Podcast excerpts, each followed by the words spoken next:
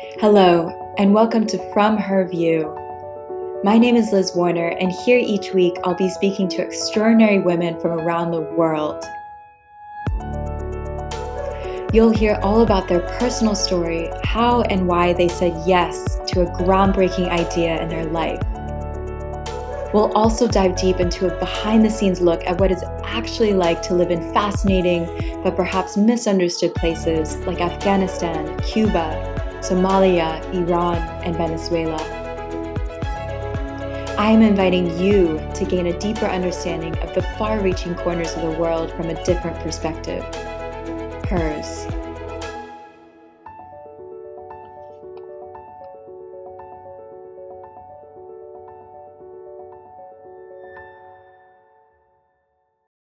Have you ever had the impulse to drop everything and start off on a risky, ambitious adventure? Today, I'm introducing you to a woman who felt this calling at a young age and keeps saying yes to it. Vedangi Kulkarni is a 22 year old adventure traveler who in 2018 became the youngest woman to circumnavigate the world on a bicycle, a journey she completed mostly solo and unsupported. If that wasn't courageous enough, she recently started her own business called The Adventure Shed, through which she aims to make adventure more accessible by helping others plan some pretty insane adventure expeditions. Having spent her childhood in India, but crafting adult life in the UK, Vedangi's definition of home is a little more complex than most. This episode is a thrill ride through her craziest adventures. Everything from moments of the heartwarming kindness from total strangers to the trauma of being mugged at knife point while biking through Spain, as well as a thoughtful, layered discussion on mental health, passport privilege, and the difficulty of being a woman of color in adventuring.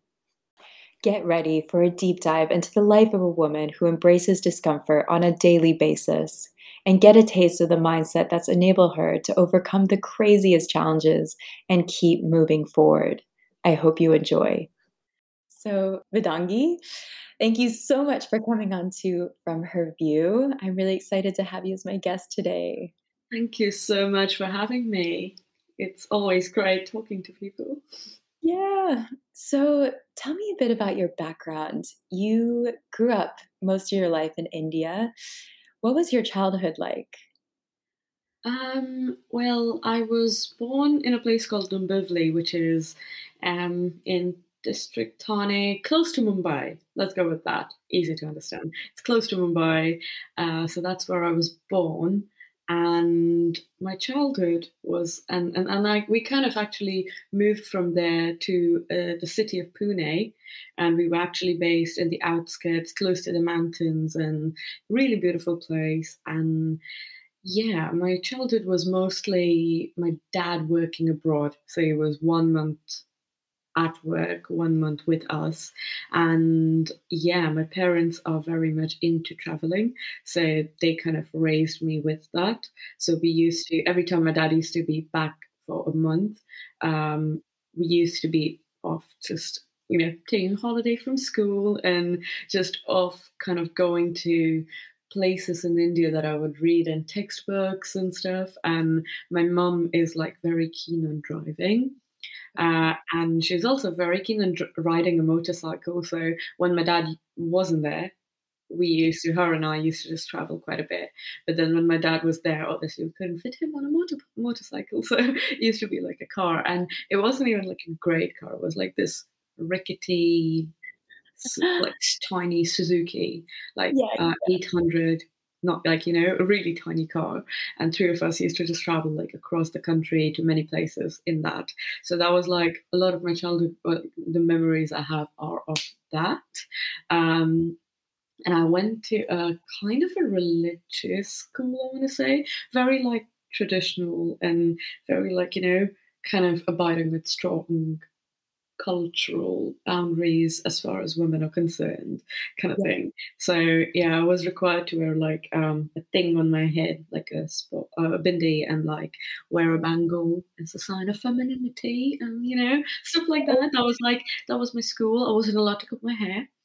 and wow. Definitely not allowed to dye it. and uh, yeah, so that was the first what fourteen years of my no 15 years of my life were like um, kind of in that school but still like doing really kind of all the traveling stuff with my parents. I used to do a lot of mountaineering, long distance hiking and stuff. Um, and yeah, I used to play football and I did that professionally actually. I was in a Oh team called, yeah, I was a goalkeeper. I was, I, I was tiny, but I was still a goalkeeper for whatever reason. I, Okay. I think it was mostly because I was, um, I like to like dive for the ball or Okay, like, you know, go one to one with people and just, you know, yeah, I think that was why I wasn't I wasn't scared of breaking things. So I've broken my nose a fair few times, my Okay. fingers a fair few times. So yeah. A lot of it was like so my parents aren't very um they are very open-minded and um, they aren't the typical Indian parent. What, like if my extended when my extended family found out about stuff, they like found out like what, how I make a living now. They they're always like a bit what like your parents actually allowed you to do that. That's so responsible, but Yeah. actually it's not. Like they're just really open minded and they're very like. Um, my dad never told me that because I was a girl, there were certain things I shouldn't be doing he didn't mind when I came back with like scrapes on my knees and shit. And he was really like, yeah, really cool about that stuff. And um, when at the age of 17, when I had done this short bike ride in the Himalayas, and I was like, oh, I want to do the longer version of it, the bit where there's actually a road connecting the whole kind of Indian Himalayas, like the Ladakh region, the the kind of uh, Kashmir region, kind of you know the whole kind of connection. And I wanted to do that. And my at first we were really trying to do it with like um organized group. And then we found out that because I was under 18, I wouldn't be allowed to be a part of that. So, Oh, so I just said to my dad, I was like, well, if I can't do it with the organized group, why don't I just do it by myself?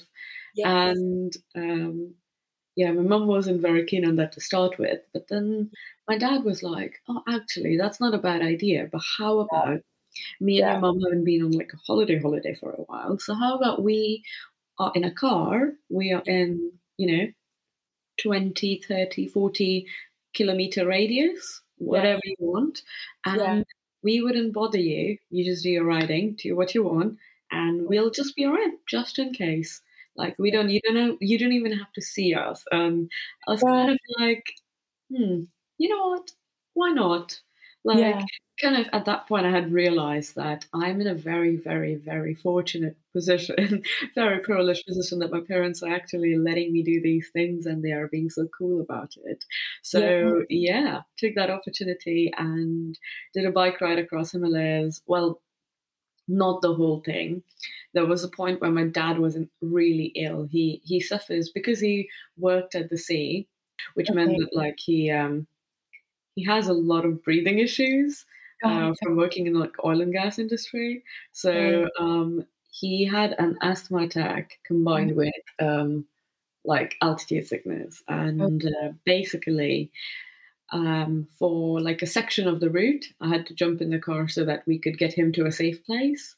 Oh. Um, and at the time, I was not happy at the Oh, time, and because it, though that was like after at the bit where you have to do like this twenty-one hairpin bends, and then you have to go like five more kilometers until the summit of the pass. And I'd done the twenty-one hairpin bends, and then I was struggling with altitude as well, so I was like going really slow, and Yeah. um, and basically, if you're struggling in Yes. in those regions, then and the driver was very like kind of, oh no, you're struggling, so there's no way you can do it. There's no such. You're either tired Yeah. or you're not, if that Yeah. makes sense. And if you're tired, they're gonna just put you in the car and take you, kind of thing. Yes. So it Yes. was it's very annoying because I'm the kind of person who wouldn't want to do that. But he Right. kind of used the fact that my dad has this um, asthma attack as a as an excuse to just hurry the hell up and you know kind of put my bike on the on the car and take me for like and it wasn't that much. It was like a small chunk of the ride, but I was so unhappy about that. Oh no, like, so determined to keep going and but I'm sure at that point you must have been, like, a little delirious, like, in these altitudes, almost like what's going on, but just having like such a narrow focus that you had to get Yeah, yeah, but that Yeah. makes it even harder to accept the fact that I mean, at the time, I found it so hard to, um, like, kind of fathom that that I'm being selfish. Yeah. Like that that, you know, if my dad's health is in kind of, um if if my dad's struggling, then I should probably be focusing more on that, and, Right. you know, you don't get many of that, like yeah, you don't get get another father, you know? Right. So, True. you know, that was, like, a really strange Yeah. situation where I came to a realization after, like, a good night's sleep that, Yeah. "Oh, shit, I'm being really selfish. This, like I I don't need to be such a dick. I can do this again. I can come back and do this anytime." And, yeah, after that, Yeah. got back on the bike and completed the journey, but still, like, that was this little kind of blip that happened Yeah. on that journey, but, yeah, I was 17 at the time, so it's and quite understandably, I was still a teenager, Yeah. still not very matured with my thinking, I suppose, but yeah. So, yeah, I think a few months after that, I, um, had my 18th birthday, and 5 days after that, I moved to the UK. Wow. And, you know, after that journey across the Himalayas, did that give you the confidence to wanna do something perhaps even crazier?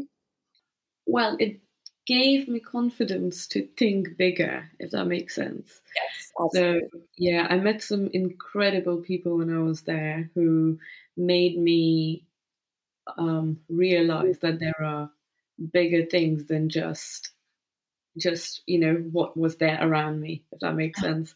yeah, So they yeah. gave me a whole new perspective towards, "Oh, like, you know, if you like riding your bike, here's, like, a million more things you can do rather than just a bike ride across India or a bike ride across a highway that goes across Himalayas," or things like that.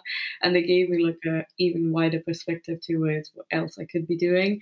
And as it turned out around the same time actually, no, it wasn't around the same time. When I was 15, a guy Yeah. called Tom Davies, who was 19 at the time, did a bike ride around the world. And I remember saying to my dad then that, "Oh, imagine when I'm 19 if I do something that's half as cool as that." And, um, we left it at that. We didn't think any more of it. But Right. then, yeah, when I moved here and when after the Himalayan ride, I was like, "Oh, like, I wanna do something, like, that's that's Yeah. really, really big." At some point in my life, it was never like I didn't I didn't have to rush it. And Yeah. it was all like at the time, it was all like, "When I grow up, Yeah, dot, dot, dot." yeah. Never it was never, "Oh, in 2 years, this is what I wanna do."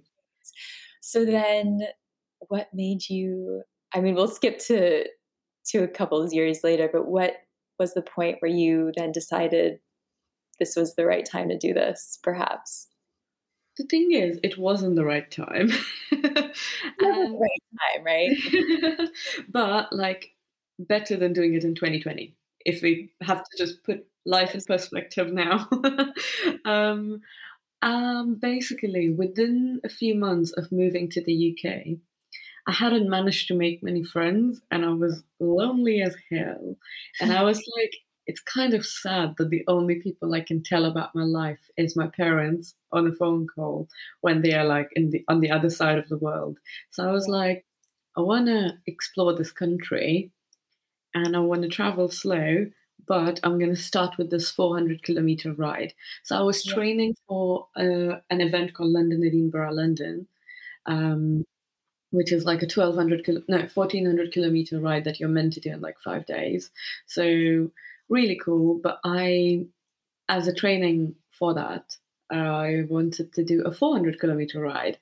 Um, as it turned out, a little bit, like 100 or 120 kilometers in, I had a malfunction on my bike, and I was just fixing it, Yeah. and I got talking to this really amazing lady in this, uh, village called Bentley in Hampshire, and, um, she invited me eventually, yeah, I just ended up, uh, staying at hers. And when her husband asked me where I was going, I was very confused. So he Yeah. put a map in front of me, and I just pointed out there, John O'Groats, other end of the country, and I didn't think much of it. But then he asked me about my route, and I just looked at the major cities along the way. And I was at my point in in in at that point, I was I, I didn't even know how to say Reading. I would look at the spelling and go, oh, reading? is that what it is? Like, you know? Um, so, yeah, basically ended up traveling across the country, but I didn't have enough money. I didn't have any sleeping gear, like no camping gear whatsoever, no sleeping bag, no, and nothing. And I was just knocking on random people's doors and telling them that, hey, like I'm doing something like this, and in all honesty, I don't know what I'm doing. And I was just being like incredibly honest with them. And um, as it turned out, people actually like when others are honest with you. And yeah, like I got invited into random people's homes and they were very nice to me. and um, when I got to John O'Groats, um, and, and whilst I was on this journey, I was sleeping in like random bus shelters or like gas station toilets, if not other yeah. people's homes. And then yeah. I was reading a book called This Road I Ride by Juliana Buhring. She was the first woman to set the record to be the fastest woman to ride around the world and wow. like to circumnavigate the globe on bike. Kind of, yeah, that's what the record is called. Yeah, to circumnavigate the globe on bike. And I was like, when I read that book, I felt like really. I was thinking I would read it, not think much of it, and then I would ride and be like, could I do this? Yeah. Do I have it in me? Like, can I find comfort in discomfort? And you know, things like that.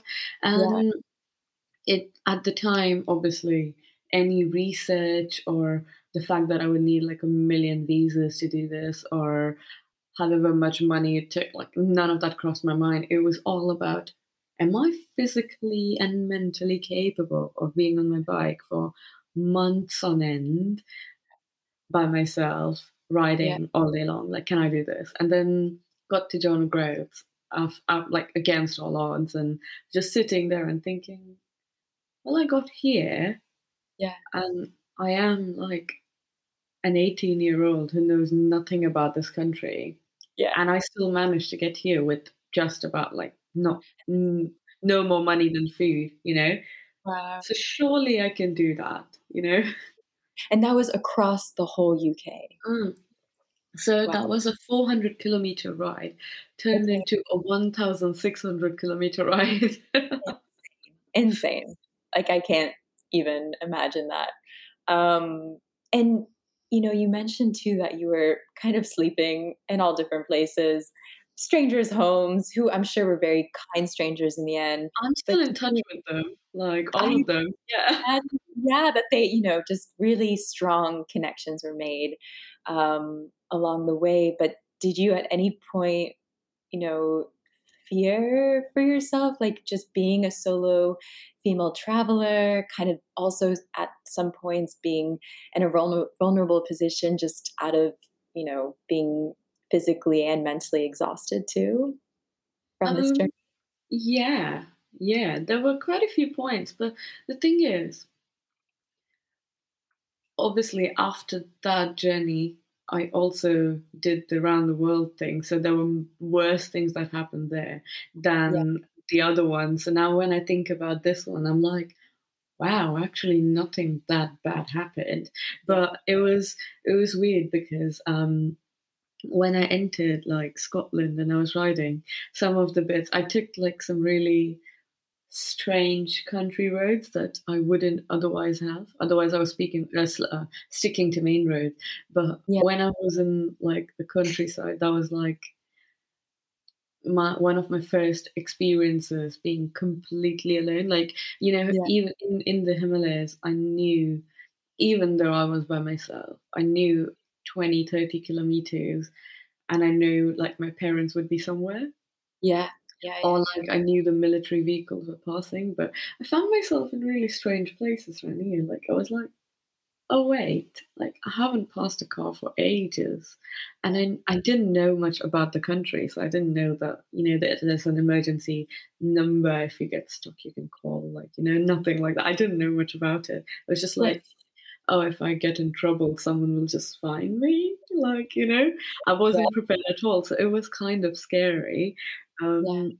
But I really went with my intuition in most of um, those situations. I was kind of like, right, I'm scared. What am I scared of? And like kind of thinking in the way of, okay, if there's a risk, like what do I rate that? And kind of doing a mental risk assessment. How do I combat it? And um, you know, like is there is, is there a way to get over that particular fear? And yeah. is there something I can do to kind of make it better for myself? And then eventually, if I was still scared, um, I would just go for it. But like you know, you, it's easy to recognize the strong gut feeling of don't do this and yeah. the irrational fear. Yeah. It's easy yeah. to recognize the, the, the one from the other. And then if it's irrational, it's easy to just go, yeah, no, this is irrational. I'm just gonna I gotta I gotta go past that barrier. And I yeah. think at that point I had found it easy to kind of recognize that, which is to say I, I found I wasn't scared of being alone anymore. Yeah. If that makes yeah, sense. Yeah.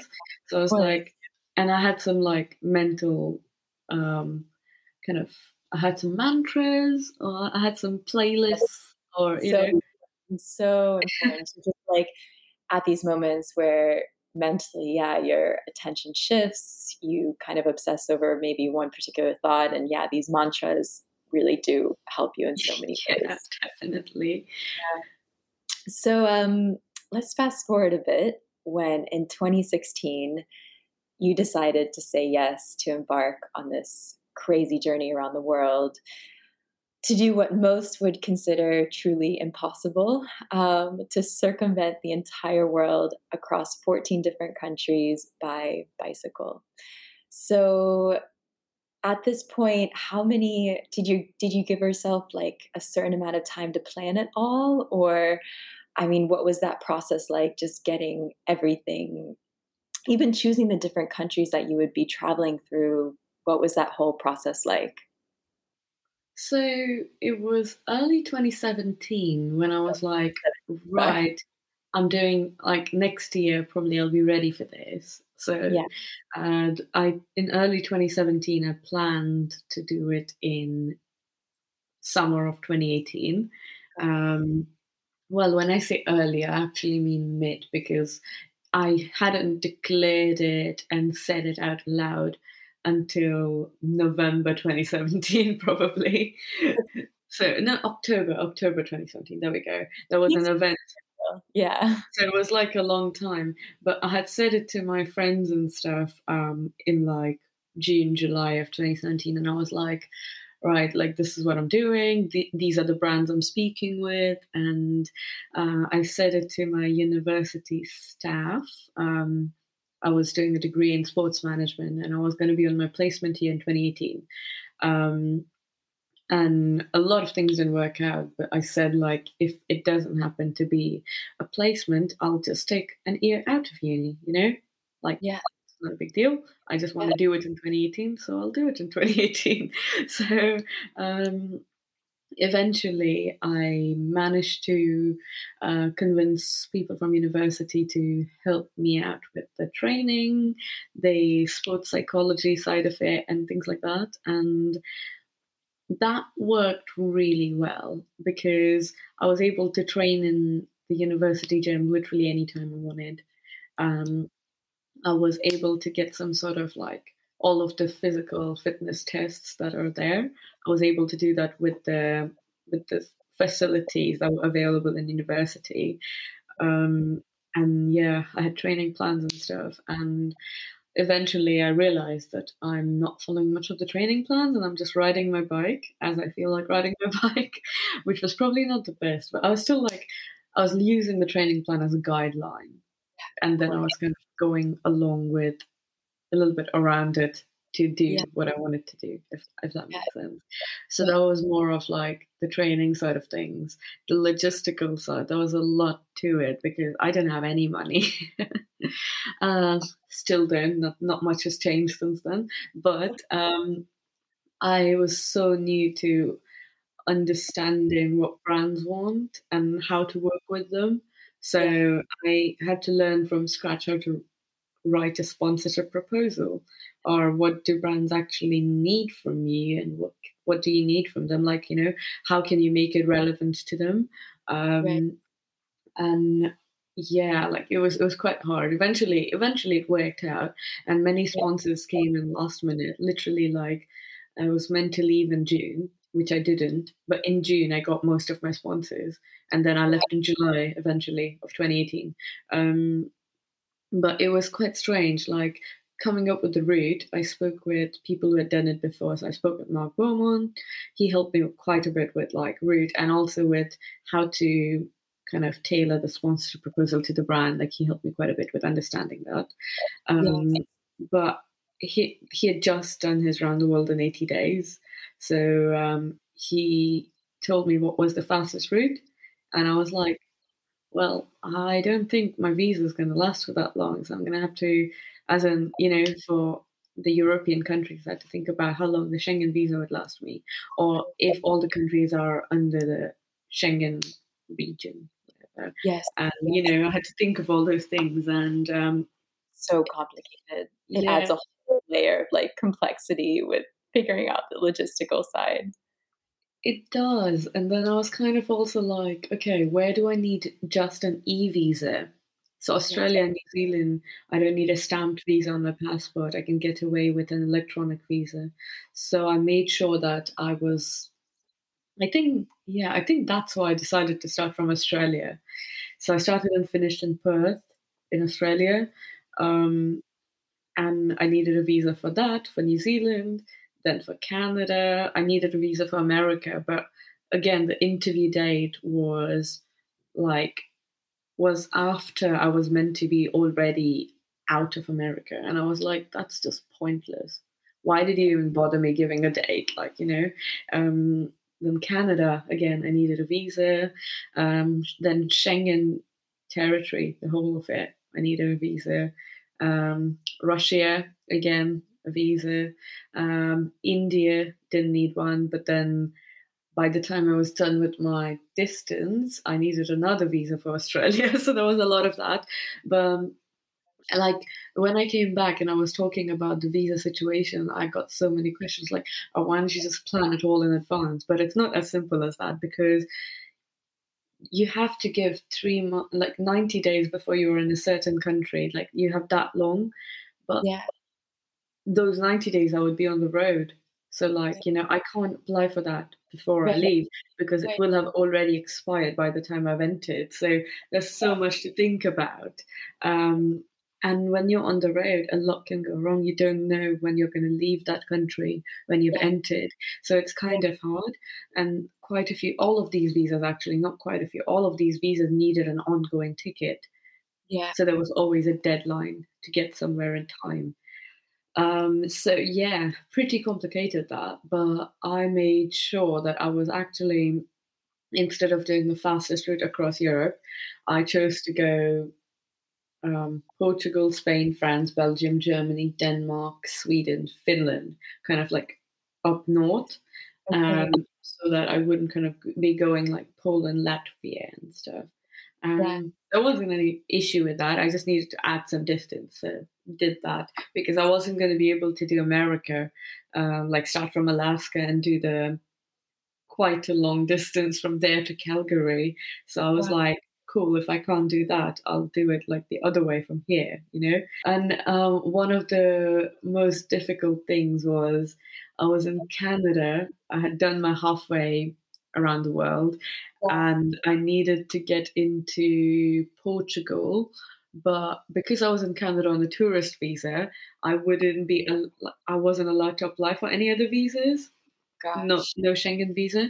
So I was just going from embassy to embassy, really tired because I had done like multiple really long days on bikes. And yeah, like they wouldn't give me the right visa. Mm.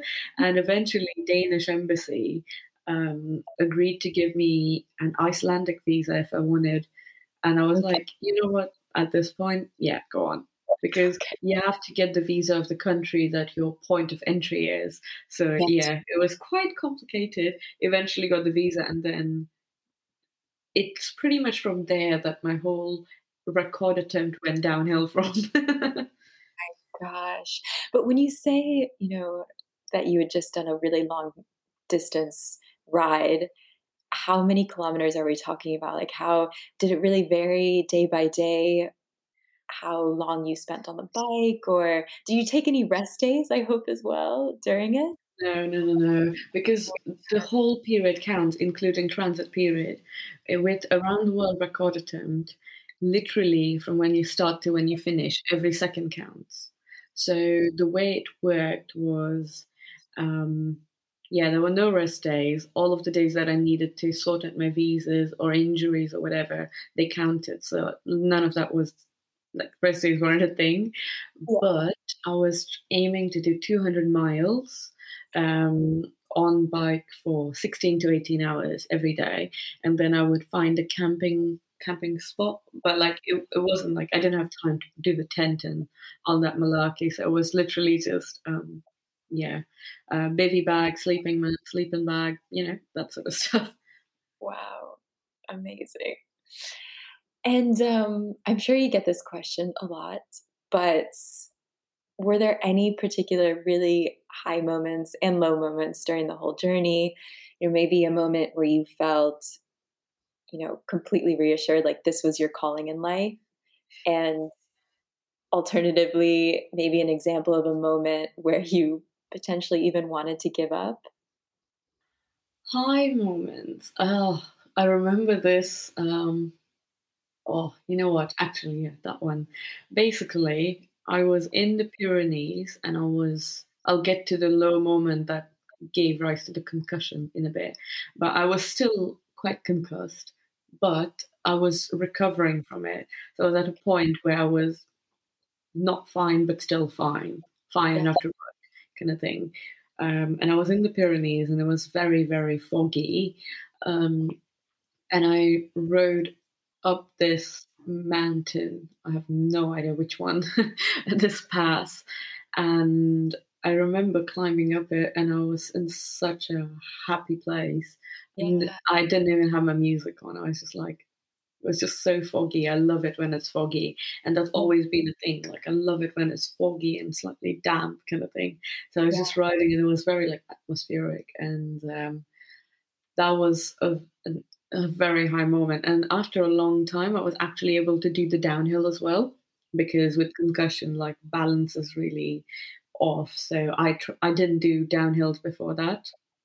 Between like almost almost the whole of Spain, Yeah. anytime there was like a slope, I would just get off my bike and have to walk because I was concussed.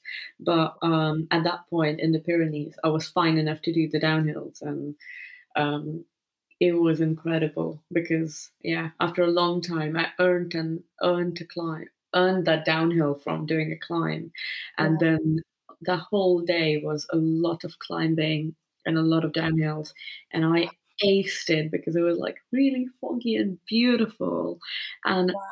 that was when I felt at the top of the world. I felt like this was my thing and this is incredible. um, but yeah, and low points. Well, I got mugged at knife point in Spain. So, No. My god. well, I'm laughing now. I wasn't at the time. Oh Um, god. But again, like, to do that to someone where, like, they see on your bike, they see that you're probably just, like you're obviously, you know, doing this on your own, you have all your gear with you, that's pretty terrible to put someone in that position as well, like, again, when you're in such a vulnerable state and just trying to, like, get to point B and and end your day. Um, but did you how did you come out of that situation too? Were you a bit, you know, startled? Like, did you have to take, like, a couple of hours to just, you know, calm your nerves, I imagine?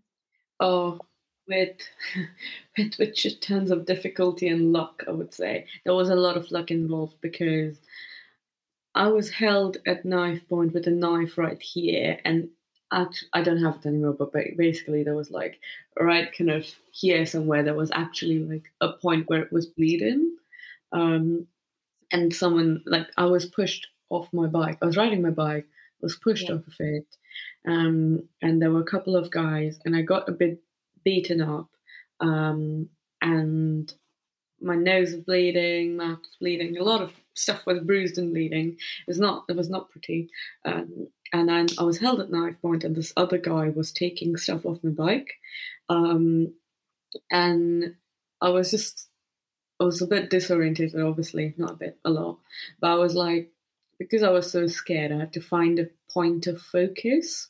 Yeah. So Yeah. the point of focus was the number plate because that's all I could really properly see.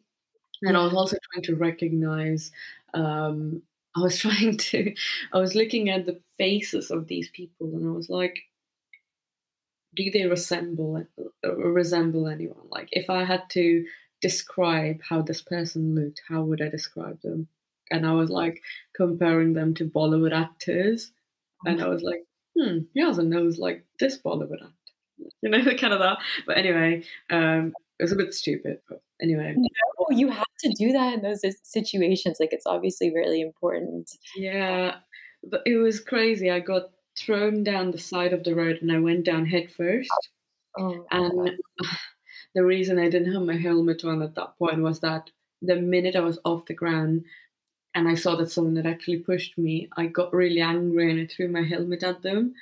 That's one of the lightest helmet that the company has ever made that gave me that helmet. So it was pretty futile, you know. um, so I didn't have my helmet on at the point where I had gone like headfirst down this Gosh. edge and um yeah i came back up um and then they threw my bike on me so when i came back up i was like okay what do i have on me? And i didn't remember which direction i was traveling in. So it was Yeah. all like really really odd. I didn't know if i was traveling like which direction or, or where I, I was you know? Oh i didn't know i was in spain at that point. I didn't i couldn't care less that- oh.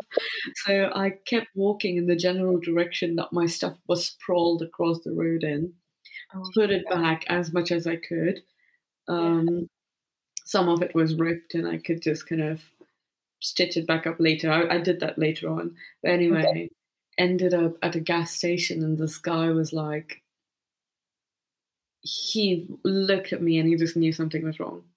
Oh And then we tried to have a conversation in broken English. Yeah. Um, we didn't understand each other. It was very complicated. Uh, Yes. um, and he was like, Google Translate. And I was like, oh, my phone. And my phone was like somewhere in my pocket. It was still there. Okay. And he was like, passcode, passcode. And I was like, I don't remember that passcode. So he just tried zero, zero, zero, zero. And that was my passcode. No. No. Okay, well, that's the universe being like, "This is this is happening for a reason, like, this man is coming to help." That's that's wild. That's pretty wild. and we got the passcode, we got Google Translate going. I told him what was happening. Um, he took me for a coffee uh, behind there, uh, Yeah. which I threw up right after, but still, it was a nice gesture. And the family there, um, I was from my from the broken English of the guy, and from whatever I was talking about, the family understood. They were they spoke both English and Spanish. They understood what was wrong. They took me to the hospital because they were like, Yeah. "You're you're not riding your bike. Like this is this is bad," kind of thing. Yeah.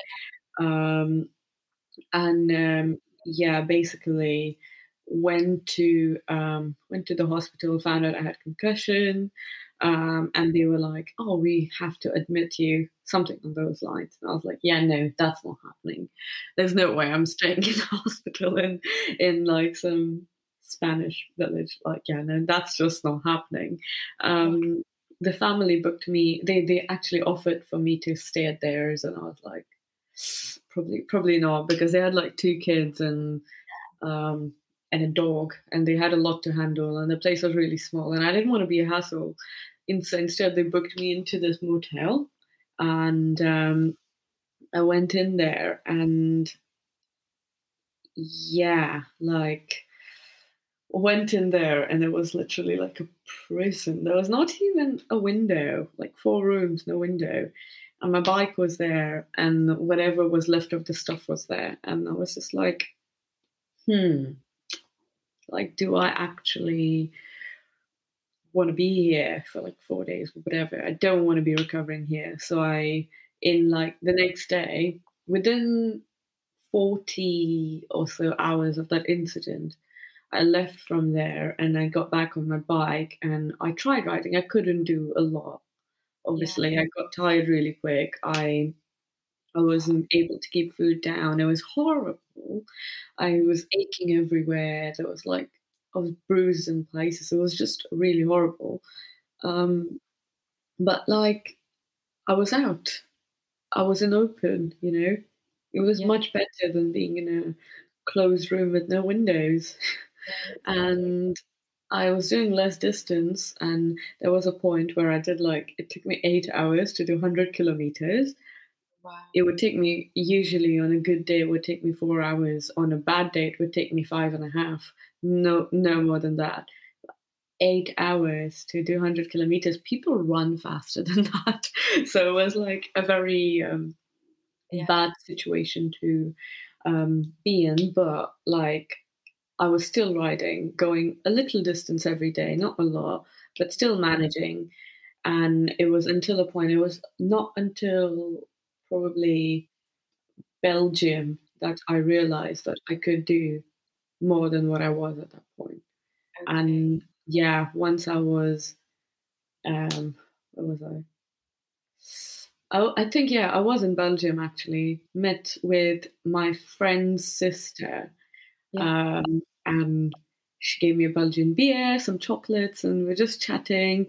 And I was kind of like, and, and another friend of mine that I used to chat with and rant to about how horrible it is to ride with concussion and stuff.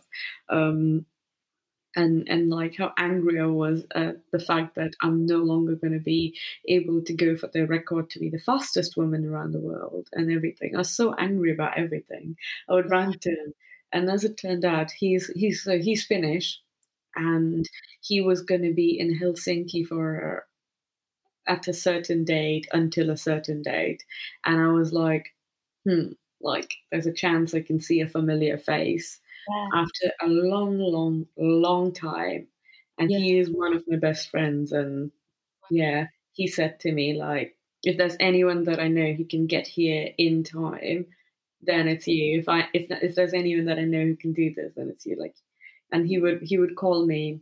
He would um like track my location, and he would kind of be very like you know he would send me like new songs or he he would like you know get other friends to call me as well so that i would like not be lonely kind of thing Yes. and so Just to have that, like, level of support, just knowing that you have people, like, thousands of miles away, hundreds of miles away, like, cheering you on, like, supporting you in these, like, yeah but meaningful ways. yeah and and um his mom used to kind of um, keep it keep up to date with my dad because my dad was like someone I would speak with quite often through the whole thing.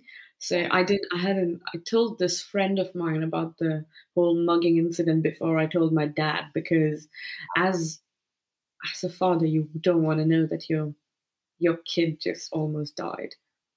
And so yeah, that was a bit um, interesting. but yeah, um, eventually I mustered the courage to go beyond 300 kilometers once again. I had decided I was like, I don't care if this takes over 24 hours. I'm doing this. Yeah. And once I'd done it once after concussion, I Yeah. found it in me to do it over and over, like you know, day after day again. Um, and yeah, that then like that was like kind of a low to high point. Low point was the whole getting through the fe- first few weeks where I'm not able to do the mileage. I feel, Yeah. feel like I've just lost everything that I've ever worked towards. Uh, I feel like, well, I feel like death because concussion does that to you.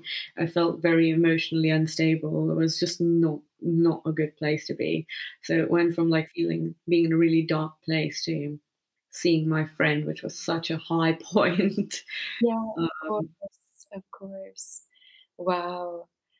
And did you have any favorite countries along the way too? Just places that you passed through? I'm sure all of the different places you were you were bicycling through or cycling through, um, the memories you have of them now are attached to these specific experiences. Like, I'm sure Spain is like as much as it was a beautiful country, like, you might not have obviously the best memories there, but Were there other countries that really hold a special place in your heart just based on, I don't know, the surrounding landscapes or the people you met, of course, etc. Um, yeah, Canada definitely is up there. Yeah. So yeah, um, my journey in Canada started with a lung infection because they were having some really horrible wildfires. But um, I also met some of the most amazing people when riding across Canada. Basically, I was in this uh, really tiny village, and I found that I looked at the sky and I was like, "Shit, it's gonna be a thunderstorm," and you know, like the clouds and the color of the clouds and the color of the sky can tell a lot about the weather. So I was just like, my inner weather woman was at work, and I was like, yeah, no, this is not good. Um, and yeah, once again, knocked at a random door, and it was a family, and they were incredible. And they are st- again, like they are still in touch as well Yeah. with me. Yeah. And yeah, like I think some of the people I met in Canada were just amazing. They're like I went off track uh, at one point, and I was like, it felt like I was in the middle of nowhere, and I was passing like ghost ghost stands and stuff, and I was like, I don't know where to get any more water or food from. This is odd.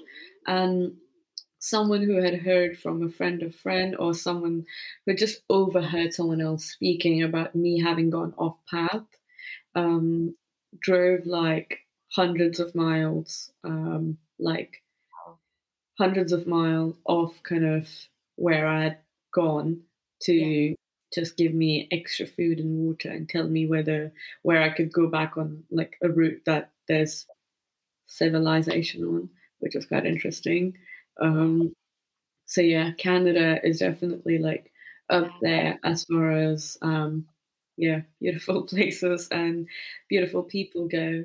But yeah, again, like Finland was another one.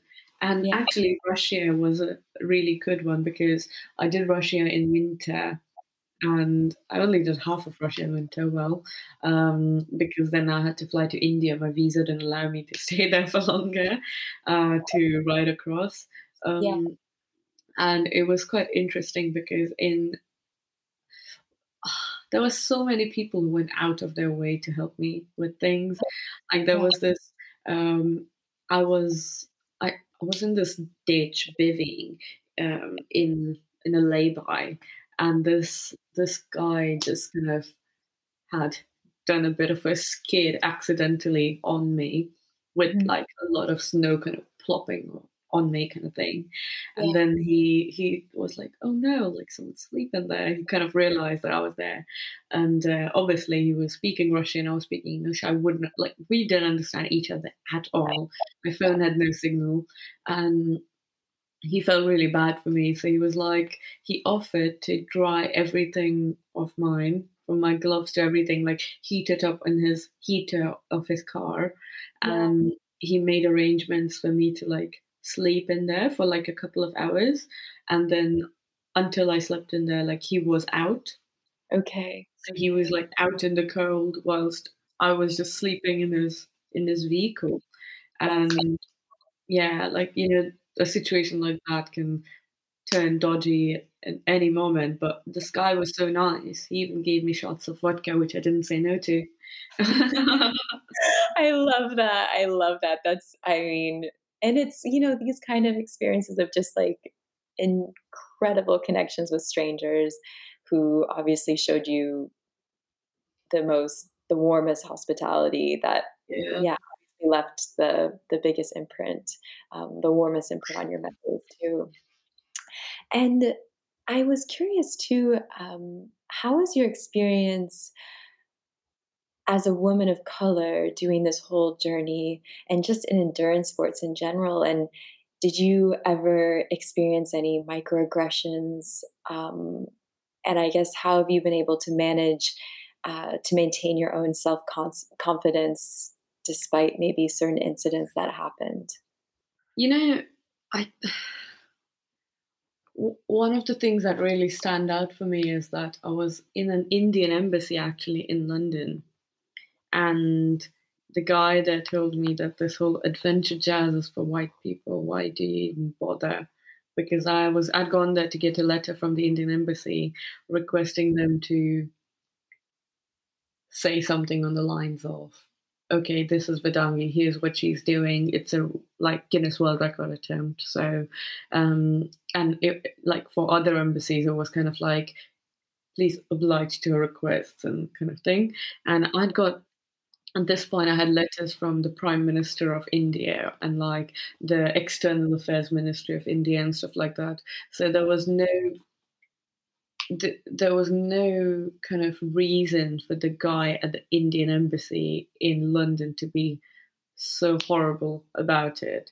But instead he chose to tell me how um, this whole adventure thing is for white people. It's not for me, and I shouldn't bother, and this and that. And he was he was genuinely just like not not very um yeah not very helpful with the way he was being and yeah didn't didn't like it one bit so that was um kind of a bad situation um but like otherwise in embassies obviously um i don't know i felt like I've always felt like every time there was something to do with visas, I've always um, been treated like a hassle. And it's very bloody annoying, but at the same time, I I can I don't know. Yeah, it just bothers me. That's kind of something that makes me feel really unwelcome. But then when I'm actually when I've got the visa and I'm in a certain country, everyone's so welcoming and so nice to me that I forget very easily how horrible it was to actually get in there. 100%. And it's like, I mean, I was curious also how you responded to that one person who made those terrible comments at the, the embassy in London. Do you say anything back to him, or I, do you feel like at that point um, it's like why even pick you know a fight, or not even a fight, but just you know these are the people you just need to get through this process, get your visa, and like leave the premises. Um, how did you respond to him? Well, I didn't. I just walked out of there and I was like at the door of the whole place and I was just like crying. And I just called my dad and I was like, this guy said this to me. I don't know what to do. And then, like, if, like, yeah, I, I was just like, I don't know if this is for me. And I was just crying a lot. And then yeah, my dad knows how to calm me down. He was kind of like, he's just telling me that there's always going to be dickheads, basically. like, exactly, exactly. Which is good advice because you yeah. know it's just again, and it's like it's sad that obviously you know that that situation happened, and you're probably going to remember that forever. Now it's obviously a story you probably um, maybe even tell a lot, but yeah, I would say the majority, obviously, of your interactions were were mm-hmm. quite positive. I would imagine um, people supporting you in your journey, but but yeah, that's terrible.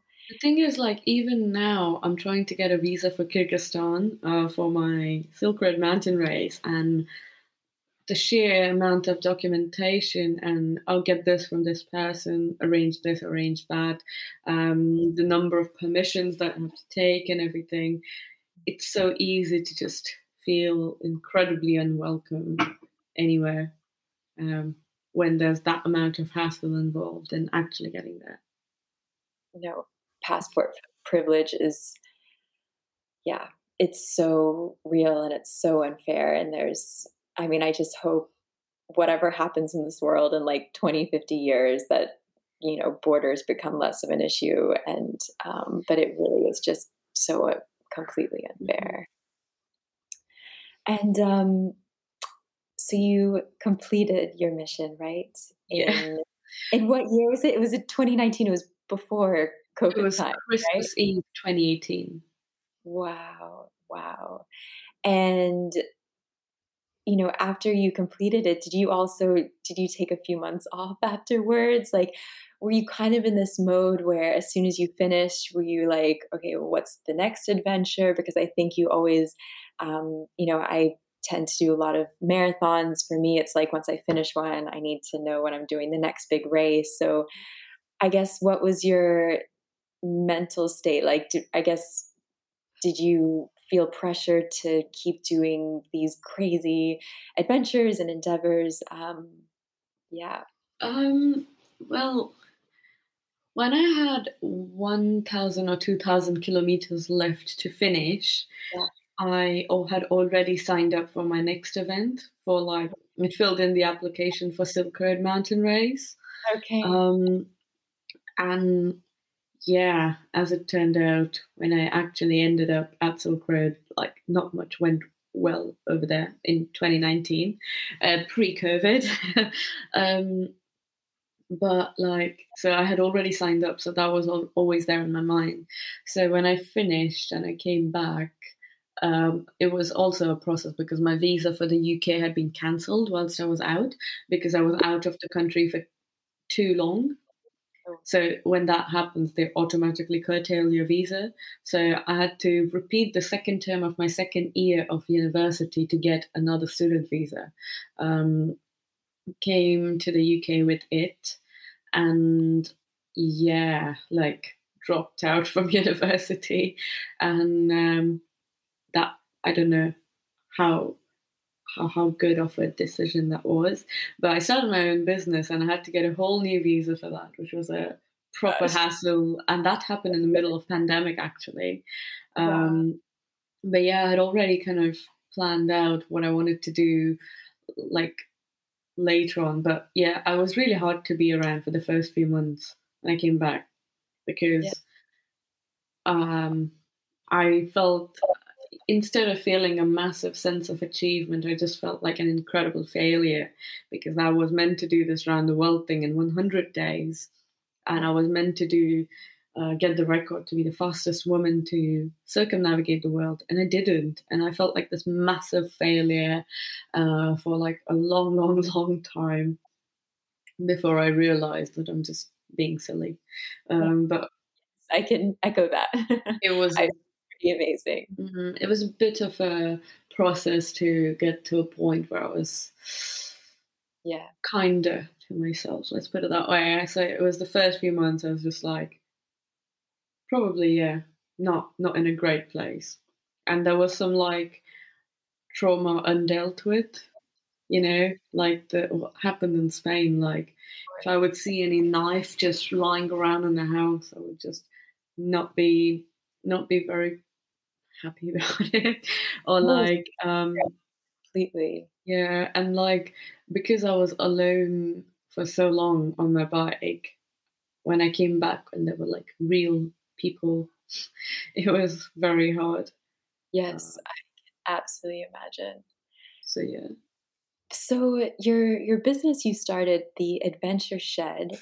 So you essentially help others to put together their own kind of personal crazy physical adventure, yeah right? yeah That's kind of what it and so eh, you're you're almost like a consultant in a way, like just based on your own experience of putting together this incredibly complex logistical nightmare in a sense, you know, of of of cycling around the world um, yourself. So, do you essentially like sit down with your clients and try to put together a plan um, and really go step by step on on ways that you can help them?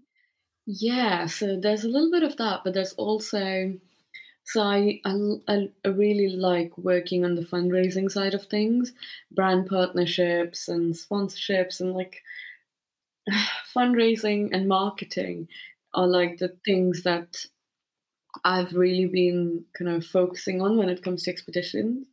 Yeah, Uh, expeditions, along with, um, well, obviously, along with logistics of like route and um, what goes where at what time, when do you need it, yeah, equipment, stuff like that, everything.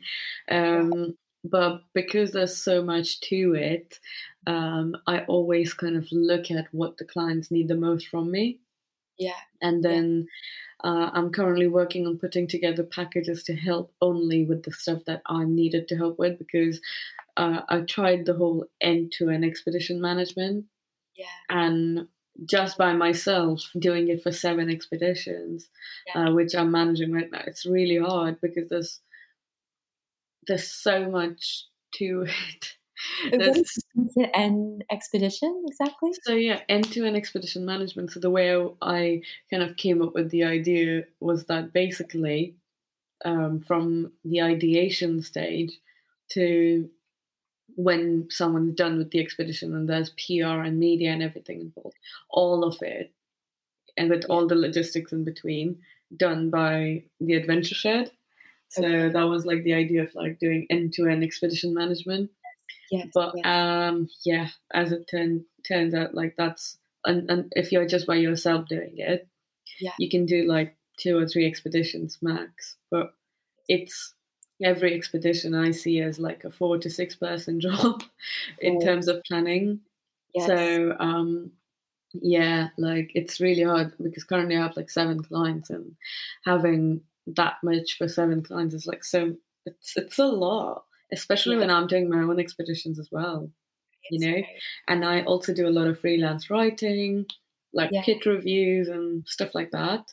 So and and some modeling as well. So like there's so much happening already that the whole end-to-end expedition bit, expedition management bit kind of becomes hard. In which case now I've like um, I'm working on putting together kind of clumps of services Yeah. that are under a certain tag. So whether it's fundraising, whether it's brand partnerships, whether it's marketing, media, or you know, like route planning, risk management, like you name it, like kind of like making um, kind of I don't know packages for each of those and charging something for that instead of trying to help with everything Of course. so so that I know what to focus on when it comes to a certain expedition. Yeah. Um, Yeah. So So yeah, sense. so that's like more of what I'm working with my current clients at the moment with, and um, yeah, there's like uh, three polar expeditions that I'm managing at the moment. Um, there's a couple of round the world expeditions. There's a few like canoe crossings of big rivers and some long distance running stuff. So Wow. yeah, there's a lot happening. but um, in order to also make it manageable, I have two kind of digital products out there. One is called Adventure Planning Crash Course, where it is an online course to learn how to plan your own expeditions or adventures. And then there's another one called uh, Adventure Planning Blueprint, which is essentially this document which tells you step by step how to plan your own expedition and you can plan it all in there so it's made on a platform like well an app called notion Okay. Okay. and it's like yeah literally an all-in-one platform and so i just kind of made this whole interlinked databases of planning of the Okay. planning process and um, everything from templates for sponsorship proposal to creating a content plan to you know uh, organizing all the media bits and bobs all the pr creating Right. contact lists and everything that you might need to think about e- even like equipment you know Yes.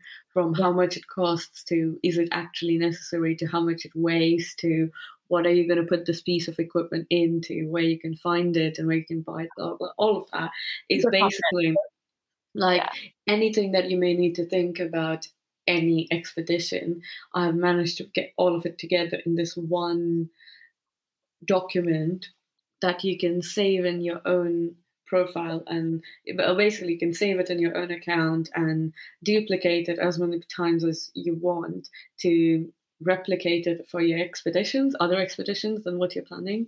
So it's yeah it's called adventure planning blueprint and i have been using it for my clients and i find i'm finding it like super useful yeah Wow. No, it sounds. I did my own kind of personal expedition uh, a couple of years ago where I ran a bunch of marathons. Um, yeah i did read about that Yes, and um, I wish I knew about this blueprint honestly back because I I kind of was like you. I really started from zero. I didn't really know anyone who um, had done like a personal journey like I did, or it's kind of hard even when you do meet those people for them to just like Yeah. would tell you everything they know and all their advice. So this would have been really useful. And as you're saying, thank God, what I would kill to have had that. So um, I can imagine it's yeah, it's a very um, useful resource for so many crazies like us. Um, so I wanted to shift the conversation uh, a bit to talk about yeah, just your your life growing up in, in India, close to Pune, and um, and now obviously spending the last five years in the UK. And um, do you feel a stronger connection to either place at this point? You know, either India or the UK. I mean, I know home is in quotation marks is very um, lucid term. So, you know, at this point, what kind of a place does India hold in your heart? I guess too, and and the same with the UK. Um, it's very complicated because obviously my extended family is still in India, but my parents live in Oman, Okay. and I find it very hard to understand what home means to me. So it feels like where I come back to after expeditions and adventures and photo shoots or whatever Mhm. is home. So that feels like where I live with my partner down like near Bournemouth. So that does kind of feel like home.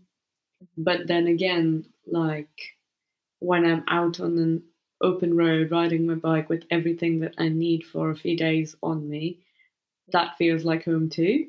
So it's really kind of complicated. But India for me right now, um, it's it's it it obviously yeah it means it means a lot to me because I grew up there and it's it feels more like a second home. Does that make sense? Yes, 100%. So Yeah, it feels like a home away from home rather than home home. right. so which is very twisted because it should feel like my first home if I was born there and raised there and everything.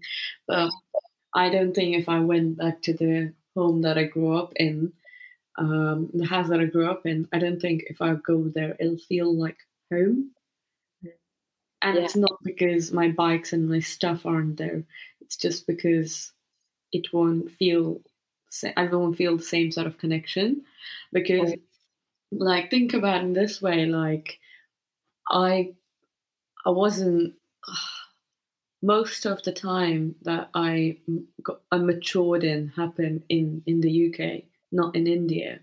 Right, I right, I grew up there, but as soon as I was officially an adult, I moved here, and Yeah. all of my kind of life changing experiences Yeah. pretty much happen over here.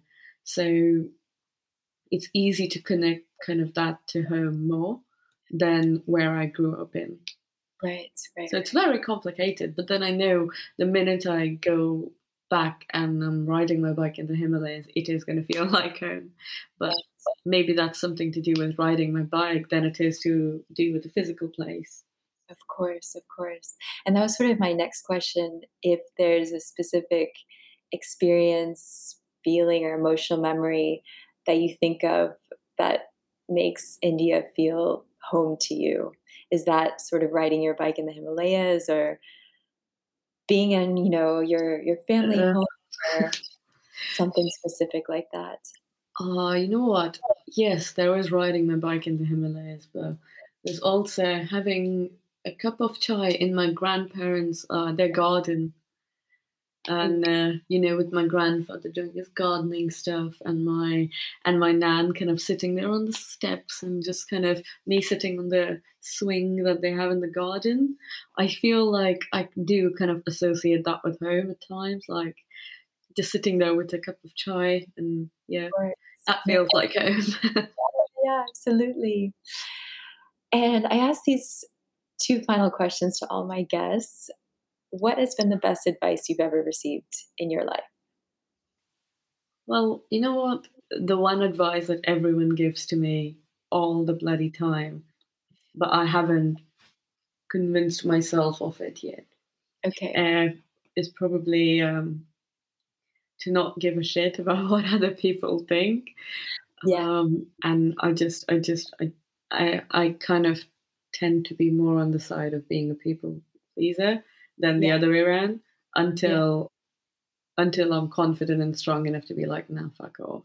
So until I'm there, it's more. I'm, I tend to be more on the people pleasing side, and I think, um, yeah, I that's not that's not been always the best best thing for me. Yeah. So I think um, that's an that's an advice that I kind of um, tend to um, like yeah keep keep hold of but yeah. But also something that someone called Abdullah Zeinab said to me uh, this incredible endurance cyclist um, and he filmed the first little bit first few days of my round the world journey. And before he was meant to leave i was like oh like can you write something on my on the sticky note? And i'm going to stick it on my bike Yeah. obviously he's an endurance rider he knows what i'm going through kind of thing Yeah. so he wrote on my bike the only way out is through Oh, and I love. that's such a good advice and i tell that to myself so many times and Yeah. you know it's applicable in so many different ways in so many different situations so yeah that's Yeah. also like Uh, a good advice Yeah, of course, almost could become a mantra too. You know that Yeah. you threw as well only way out is through Yeah. through. And you know, obviously, I'm sure. Well, you have become, you know, an inspiration to so many people, women, especially around the world, in India as well. But how do you seek to support other women around you and around the world? through storytelling actually Mm, and mm. not through the whole i'm going to be the ideal I don't know i don't want to be someone's idea of um, success or you know or Yeah. be a role model and be a certain way to be a role model i feel like as much as i can be myself and tell my stories from my honest honest opinion and have that raw honesty to everything that I talk about. I think um, if that comes across inspirational, then that's great. I think that's my way of that. But also, um, I'm a part of. Um, I'm, I'm a co-steward of some, something called New Forest Off Road Club, Okay. um, and it's like um, a women-led space where uh, bikes are led by you know uh, bike bikes are led by bike rides are led by women off-road bike rides and it's all about not just kind of um, having a space for women but having a space that's led by women for everyone to normalize that yes. and I yes. think um, my contribution towards that is more on the on the on the side of confidence building on bikes through bikes, yeah, uh, with them. And I think uh, that's one way. And another one is like um, I'm currently organizing a downhill mountain bike race, Okay. um, and the uh, I'm trying to get an equal gender gender participation in there yeah. and it's incredibly hard knowing the nature of mountain biking and knowing the nature of downhill mountain biking and everything that it takes to actually like yeah get get there so um yeah that's like a challenge but i've been speaking with so many organizations and so many kind of um people about this in, on an individual level um, that i think it is achievable so i'm optimistic that it is achievable so um even though the these may not be like the most direct ways on like supporting women in Yeah. adventure or just women in general. It is, but it is. It is absolutely. Um, no, I mean all of these initiatives are are incredible, and um, yeah, I wish you the best of luck to planning that downhill race because oh my god, event in itself is such a nightmare, and um, to just get so many yeah Where people are you based? I am based in in Paris. Oh, Um, wow, okay. yeah, so originally from the US, but I've been in Paris now for 5 years almost. Oh, nice. So yeah. So, um, so Is yeah. that for work or, like, did you just move there and really liked it? Um, you know, I grew up speaking French, um, and after uni, I actually moved to Japan, um, very randomly, and then, um, I was there for 5 years and was not ready to move back to the US, but I wanted a change, so I got my master's here in Paris and then decided to stay. And, um, yeah, it's like good lifestyle, good vibe, uh, so yeah, so I'm happy here, but, um, I can, I mean, to a certain extent relate on, like, visa issues. I've had so many, um, just mostly, like, being a resident of different countries, but, uh, but yeah, but it's it's always worth it in the end, and especially when you can persevere through and sort of figure out Yeah. people and and yeah.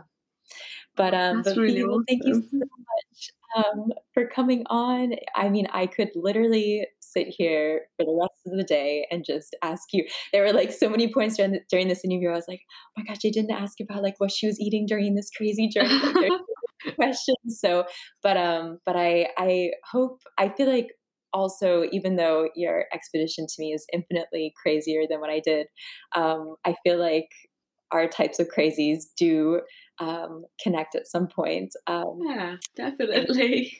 the world, so I I hope I get to meet you in person, um Yeah, that would be awesome. Yeah. Yeah, but I appreciate your time and, uh, and thanks again for coming on. Thank you for having me, I really appreciate it.